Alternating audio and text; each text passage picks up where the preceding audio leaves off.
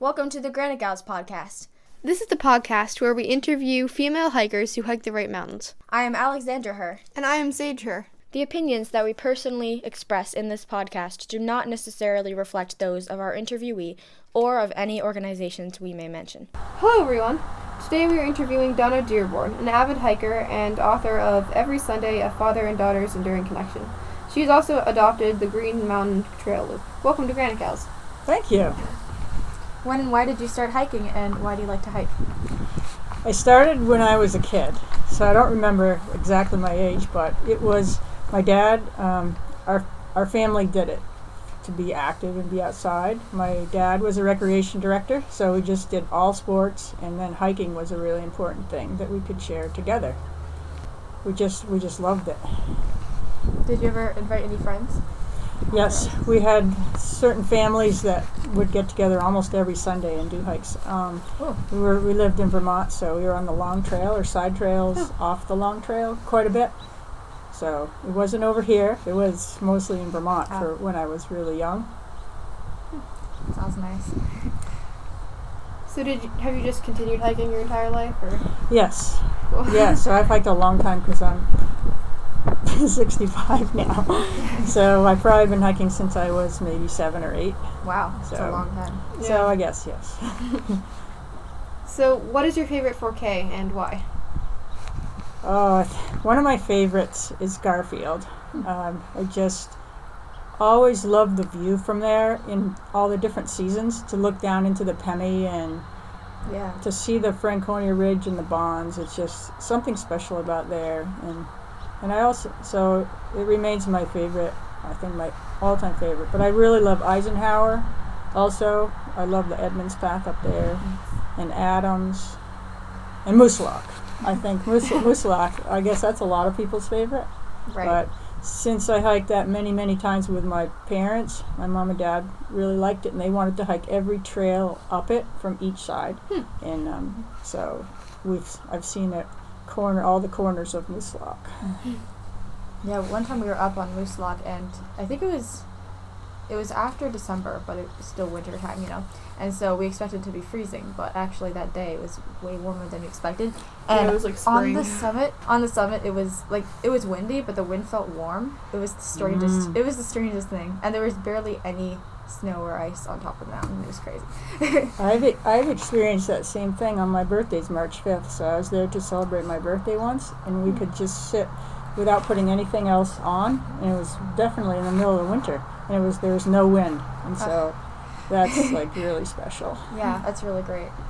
What lists or mountains besides the four Ks have you hiked or are you working on, and what do you or did you enjoy about them specifically?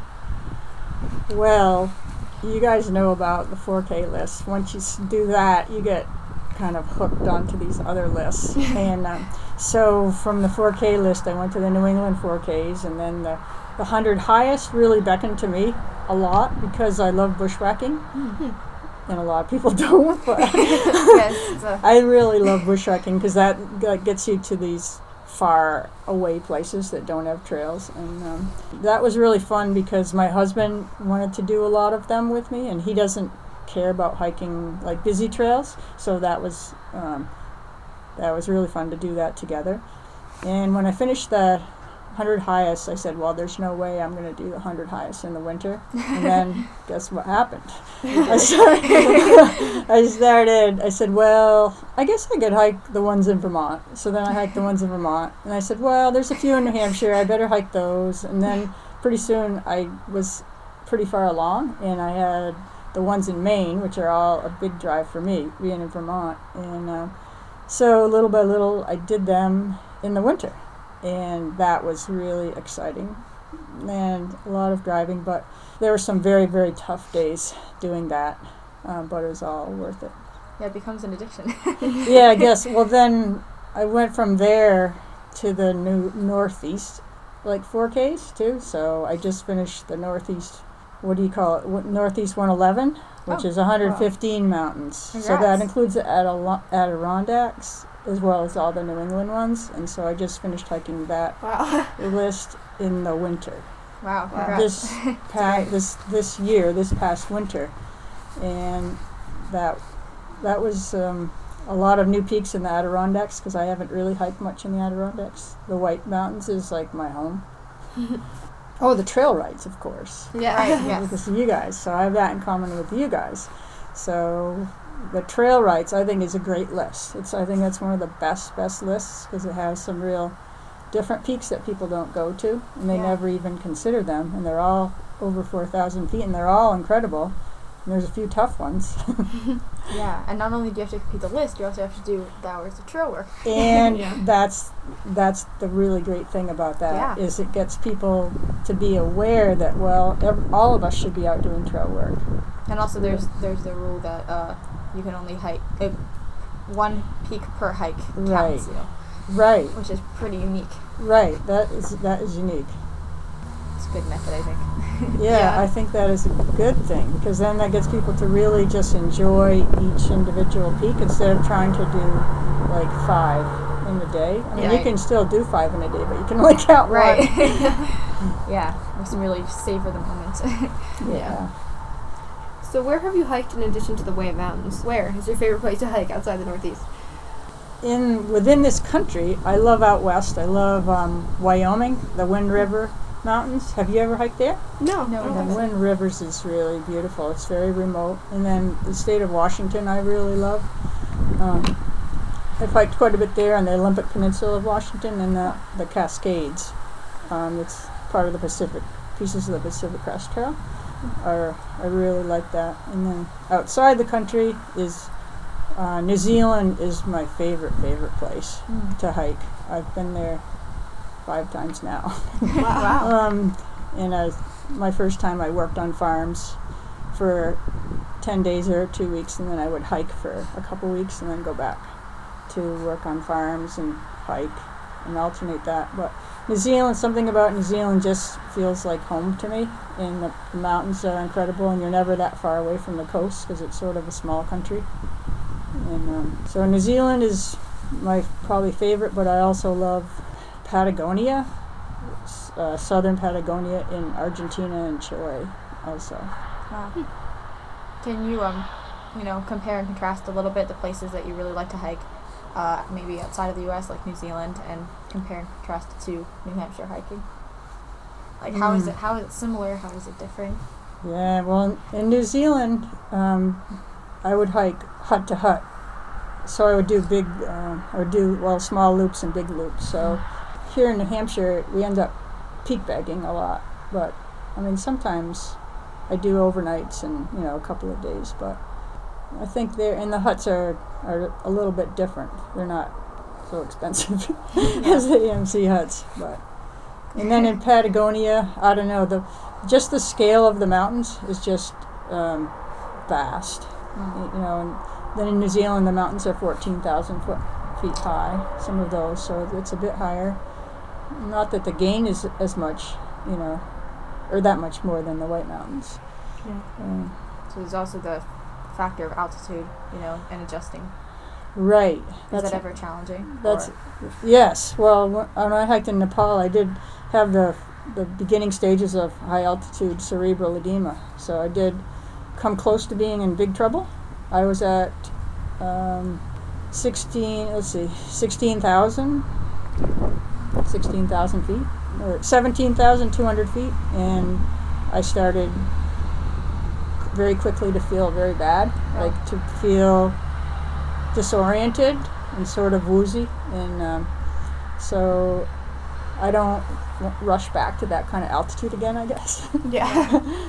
Last year I went to, um, I hiked in the Dolomites of Italy, and that was just phenomenal. Mm-hmm. I, like more spectacular than I ever imagined, and doing a lot of via ferratas. Have you ever done those? No. Or heard of via ferratas? Via ferrata means like iron road, and so back, back one hundred years ago during World War One, soldiers set up cables and ladders to access the high peaks so that they could set up positions oh. to fight the Italians versus the Austrians. So a lot of those cables remain, and they've replaced them to make them safer, but they're there for people to hike into these amazing high like pinnacles and spires, and there's bunkers and caves, and it's uh, there's a lot of history, wow. but it's in really beautiful. And it's, yeah. It can be scary. Sounds really exciting. If you, ha- it, if you have a fear of heights at all, mm-hmm. then yeah. you, you might not want to be on some of them because they're like vertical ladders with an overhang um, kind of back. Oh, and you're going up the ladder and you're like almost leaning backwards. Mm. Oh. I, have, I have a fear of heights. Doesn't sound ex- I am very adventurous. So I might do it. I have a slight fear of ladders, so yeah, that's not being on ladders, not actual. You could ladders. be, you could possibly be top roped by somebody if you had a fear, but you still wanted to try it. Mm-hmm. If you had a guide or somebody that would rope you in. You wrote a book called Every Sunday, A Father and Daughter's Enduring Connection, about your relationship with your father and the hiking adventures you two had together. Tell us about what inspired this book and how it has affected your life. What inspired the book was uh, that my dad had a stroke back in two thousand three, and he was seventy-five, and it might sound old, but to me that was really young, like for a very super fit, active person. Yeah. Uh, for him, you would have thought that he would be hiking when he was one hundred, you know, because he, he was just active in every way, and um, really took good care of himself. So he had a stroke out of the, they don't know why, but when he ended up in the nursing home, I was so sad, and um, our family was just devastated to see him. So the second stroke was really a, a very bad one, and it paralyzed him on his whole right side, uh-huh. so he could no longer walk, let alone hike and be out and do active things. So I was very depressed about, about seeing him, you know, but I kept visiting him, and I said, what can I do? You know, I tried to think of something positive. So I started writing all the all of these stories of our adventures, of all of the things that I had done with my dad. Um, and I would write these stories, and I would bring them to him in the nursing home, and I would read them or just tell him the stories, and I knew that they lifted his spirits. It really helped him, you know, made his days brighter, and it really helped my mom too. So my mom would read the stories, and she'd say, oh, and it would just remind her of all these good things, because at the moment it was it was just so too sad. Um, and so I just kept writing the story because it seemed like a very good purpose for our family and for my dad. I just kept writing all of these stories, and then when when he died, I decided to Uh, keep doing it and then compile it into a book. Oh. And what came of it, one of the really neat things that came of it is that people from the past would contact me when they heard about the book, or they went to a, a reading, or um, mm-hmm. or they saw the book, or they read part of it, and they would say, oh, and they would tell me stories about my dad. They would say, tell me how much of an influence my dad had on their life, these kids, and because he always took in kids from around the town. He was like a, a father figure for yeah. kids that didn't have a very good home life.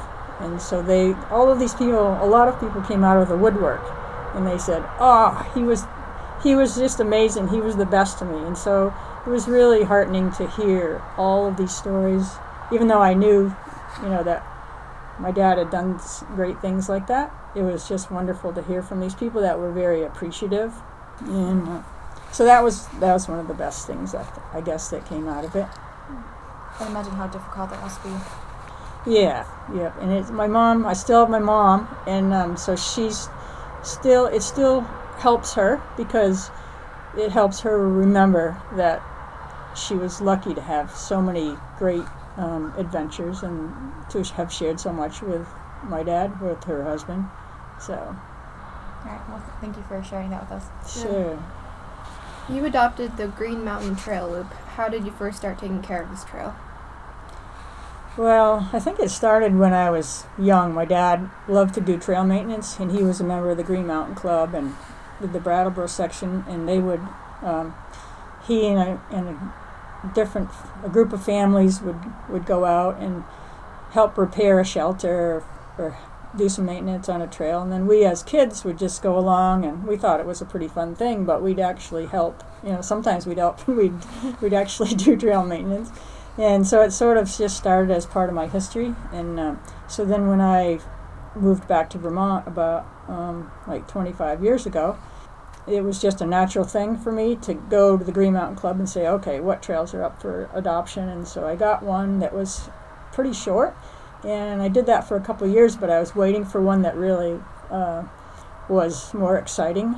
And so then the Green Mountain Trail came, they, they offered me the Green Mountain Trail, and I said, oh, that is excellent. That's the best trail for me, because we had gone there as kids, and uh, we had hiked into a shelter on the Long Trail and cooked hot dogs sometimes on a Sunday afternoon. And so then when I first adopted it, my mom and dad would also come and help do, they would hike the loop and help do a little trail maintenance too. So it's just a really, uh, it's a good feeling for the, for that particular trail. And um, it's just so beautiful. I love every, it's it's so diverse. It has a pond, it has a mountaintop, and it has um, streams. So it has a lot of different elements. Yeah, it sounds great. um, have you ever experienced sexism directed towards you on the trail?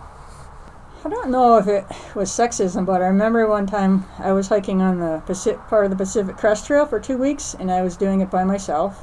And many times along that hike, people would ask me, well, aren't you afraid? Like, aren't you afraid, like, to be here alone and a woman? So, oh. I mean, um, and I would always... At first, it kind of took me aback because I didn't even think about that. I didn't think about being alone or being, you know, being yeah, alone like as a woman. It was like a normal. It was like a normal thing for me to do, and I would say, "Well, no," and they would be, "Oh, you know, that sounds really scary to me." The people would say. So I don't know if you call that sexism. Do you? Yeah, a little bit. I, I mean, mean, it's, I mean, because would they, they ask as, that? And they assume that. You don't have like any experience, but obviously, you know, you know what you're doing. Right. Yeah, I mean, and if there was a man, they wouldn't say that. Would they have asked that? I don't know. To actually. a I don't to know. a guy. I, I doubt it. I doubt it. I mean, right. I, I don't think anybody would ask if a guy's scared to hike pro- alone. Probably not. I mean, I doubt I, it. I, I agree. I I don't think they would ask yeah. if I was a guy. So, but nothing. I mean, I didn't have any uh, any trouble from anybody. You know, so, I didn't ha- feel meet any uh, strange. Like creepy people. Yeah, usually hikers are pretty, pretty good people, or at least not, you know, out to get you. Yeah. Usually hikers are great people. Yeah, some some of them can be sexist even if they don't know it. Right, it's not on purpose. Yeah, usually, like, yeah, usually it's probably an underlying sexism that yeah. people aren't really aware of. Okay, so tell us about your most memorable animal encounters on the trail. Well, I've had some good moose um, encounters and good bear encounters. Probably the most, um, maybe there's a top two. So the top bear encounter that was a little frightening was that my husband and I were walking in the woods, and all of a sudden I heard a crash, crash, crash sound. It sounded like a moose, but when I looked up in a tree, because that's where the sound was coming from, a very large mother bear was flying from the top down to the bottom of the tree, wow. and then what? her two cubs came flying right down, and wow. so they all... three sat at the bottom of this tree and looked at us. Oh my gosh. And so we stood there and we looked at them. And then I had my original yellow lab was there right um, between us. And we all just stood like statues, and they stood like statues. And, and we were like, okay, well. And what we did was just back off slowly. We kept looking at them and we backed off slowly. And my dog just... kept looking at me, where she was incredible. Like, what do you, you know? What am I supposed to do? And she didn't bark, and she didn't want to go towards the bears, which would have really, mm, not made things work. Yeah. yeah, it probably it could have caused us an issue, um, and so we just kind of kept slowly backing off, and the bears just stayed there, and they didn't, and so nothing really happened. But for a moment, it was a little bit. You would kind of wonder what was yeah, going to happen. I don't see that very often. Yeah, but it was really, it was really exciting and scary a little bit. Yeah. But I think my, my most interesting moose one was I was in Baxter, and I was backpacking by myself, and it was in October, so it was during the prime part of the rut where the the males, mm. uh, the bull moose, are like really interested in finding a mate, and. All of a sudden, I heard this like these no- moose noises, like, like however, and so I looked over and I saw a, b- a big bull moose with a very large rack, and he was looking at me, and he started moving, like walking towards me. Mm. And I looked around really quickly to find where some trees were that I could just hide behind trees, right, and to block myself from this moose. And he got pretty close, and he looked at me, and then he realized, and my, he probably smelled me, and he realized that I really wasn't like mate material. he, he would just like better keep looking. so, so I got, I was like saved. Thanks.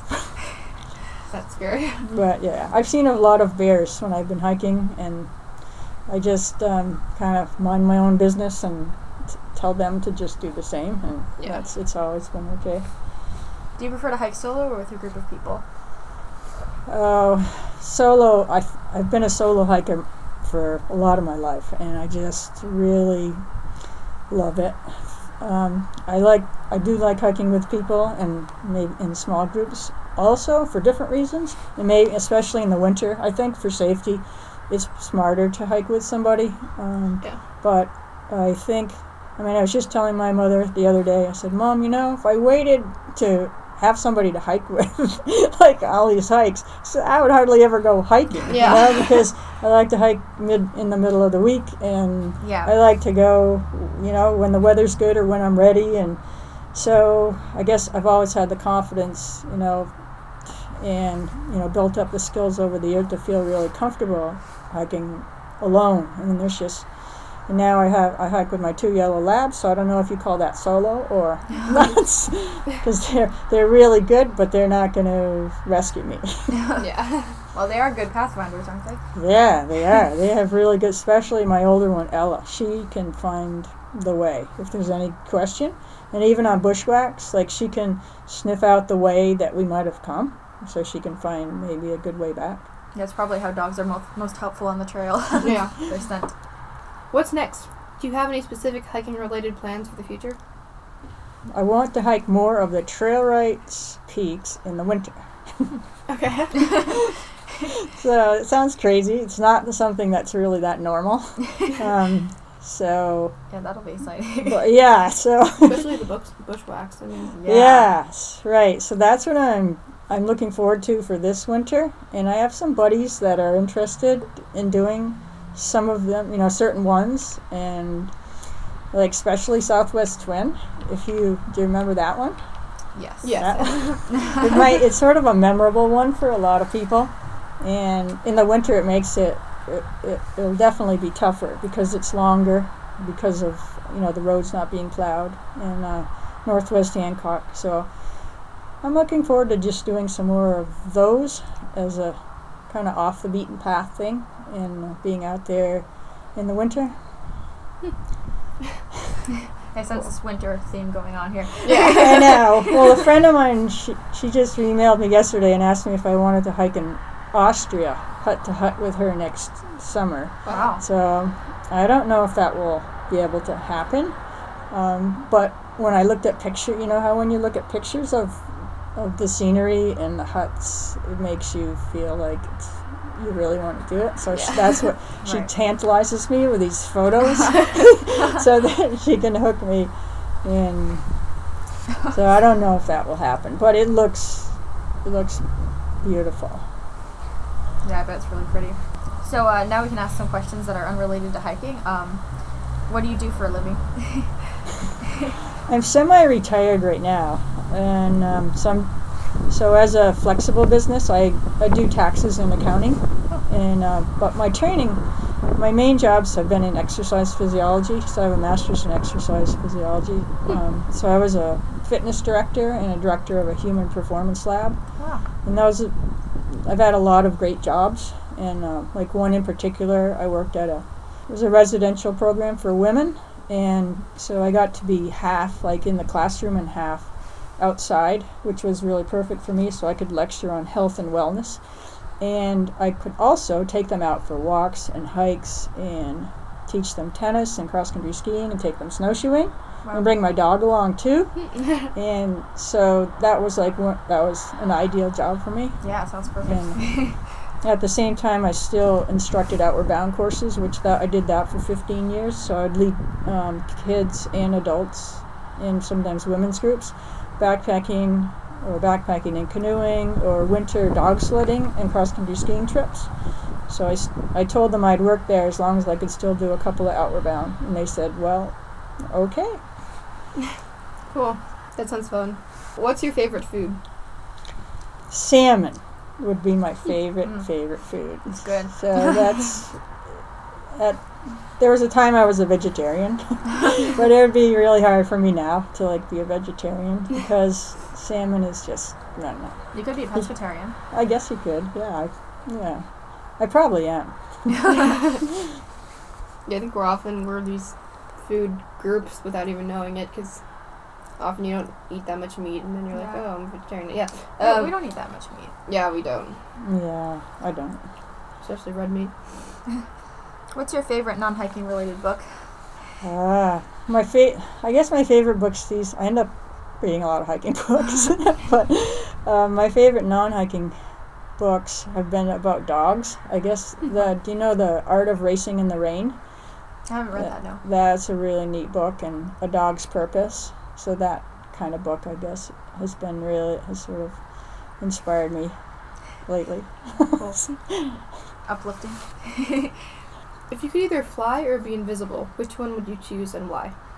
Oh, I would fly. I would I would want to be up there at the t- tip tops of these mountains and uh, without feeling getting any altitude sickness. Yeah, that would be nice. Like an eagle, I guess. I mean, I think eagles are that they're they're amazing. So I've I've watched eagles since, like, on the coast or in the mountains and said, wow, that would be amazing. What's it like to be an eagle? So, and they're pretty powerful creatures, too, and they're predators, so... yeah, yeah, right. I think ninety-nine percent of the people we've interviewed would choose fly. Yeah? Yeah, some people have ch- chosen invisible, but... Yeah. I think you're, like, two, but, yeah. yeah most, um, most people choose fly. Dogs or cats? Well, I think I know what your answer is, but... Yeah? Yeah. What would be my answer? Dogs. Yeah. Yeah, I'm a serious dog lover. But when I was a kid, um, we had a cat. My mom would only allow us to have a cat. Oh. So we had... I was allowed to get this um, little black kitten, bring this little black kitten. We Aww. Named him Buster. And he was a totally awesome cat. So I don't dislike cats, really. And then eventually she broke down and would let us have a dog. So we got a mutt from the pound, and he was he was a great dog. But I think I think cats are cool, but dogs are incredible. Like most cats don't hike with you. Although yeah, there is one true. In the White Mountains that's yeah, hiking I've all of the that. High peaks. Yeah, yeah. I would it's, love to hike with uh, him or her. That's a neatest looking cat, and it has like four dog brothers. Too. Yeah, the, the dogs and cats hiking. Yeah, that's yeah, it's like really fi- a group of five or something. It's crazy. It'd be great to like run into that when you're hiking. Like, wow. Yeah, I mean, she's done almost all of the four thousand footers with that wow. crew. Maybe someday I'll do that. I've got a cat and you know raise them to hike.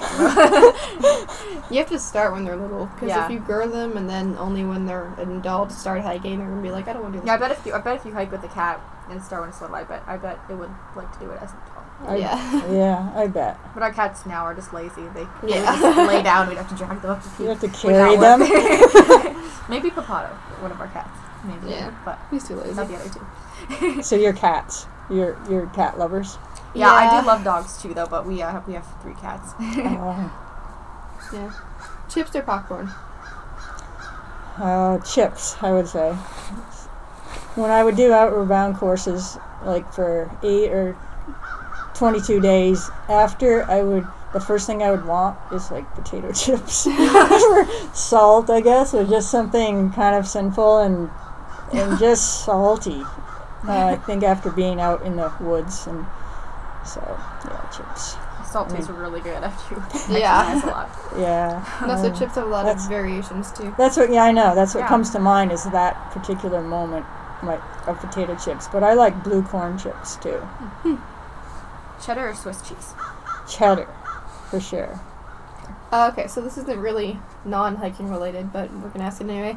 Um, if you had to pick one, summer hiking or winter hiking in the Whites? What would you guess? Uh, winter, winter. hiking. Yeah, winter. Yeah, winter just, like, resonates with me. And so I guess that's good because we're sitting here, like, you know, on a cool day outside in the gazebo. But... something about winter is it's just so beautiful and it's just so pure. And uh, there's fewer there's fewer people. Sometimes, you know, there's there's no one out there, and it's just for me. And uh, there's a lot more challenges to the winter, but I mean the rewards are great. So. Yeah. And there are no bugs. That's nice. There's no bugs. Yeah. I think, I mean, even so, hiking this trail today, the Kinsman Ridge Trail up Cannon, I was thinking I would much rather be here in the winter. I'd much rather there be snow that covered all in between these rocks. And it's so much easier rather than like trying to like pick your way up and over and around these rocks. So there's there's definite benefits of that. Yeah. But yeah, it's yeah. a lot smoother. I'm a winter girl. Yeah, I grew, I grew up in Vermont and just doing all outdoor winter things and skiing, and it's great. Sorry. So I'm not gonna. I don't want to retire to Florida or somewhere. Like that. Yeah. Retire to Alaska. Yeah. Uh, no, Alaska. There you go. So uh, thank you for being here. Yeah, thank you. Oh, uh, you're welcome. Well, thanks for asking me. It's it's an honor and it's a pleasure. Yeah, it was great talking with you. The preservation of the environment is important if we want to continue having beautiful mountains to hike. We strongly encourage you to donate to Union of Concerned Scientists, or U C S. It is an amazing organization that does important scientific research to help prevent negative effects of climate change. You can learn more about U C S and donate to their organization at U C S U S A dot org.